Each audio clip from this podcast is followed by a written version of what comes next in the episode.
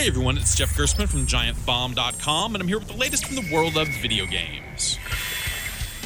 Sony and Capcom have teamed up to release Street Fighter V, which is available on the P C and PlayStation four this week. The fighting is fantastic, giving old characters new techniques, adding great new combatants, and feeling as tight as ever. It's got a roster that I was initially cold on, but I'm starting to warm up to more and more of the game's sixteen playable characters as time goes on. But I'm not going to tell you to run out and buy Street Fighter V just yet, and here's why. The game launched in an incredibly messy state. All of your progression and unlockable costumes only stick if you're connected, and the game servers have been up and down all week, effectively breaking that progression. Also, most of the game's meatier solo modes aren't in the game yet, making this a game that I can only recommend to people who already play a lot of Street Fighter, since they'll be prepared for multiplayer. If you're not in that subsection of players, at least wait until March, when some additional features are supposed to show up. For more news and reviews from the world of video games, find me at Giant Bomb dot com.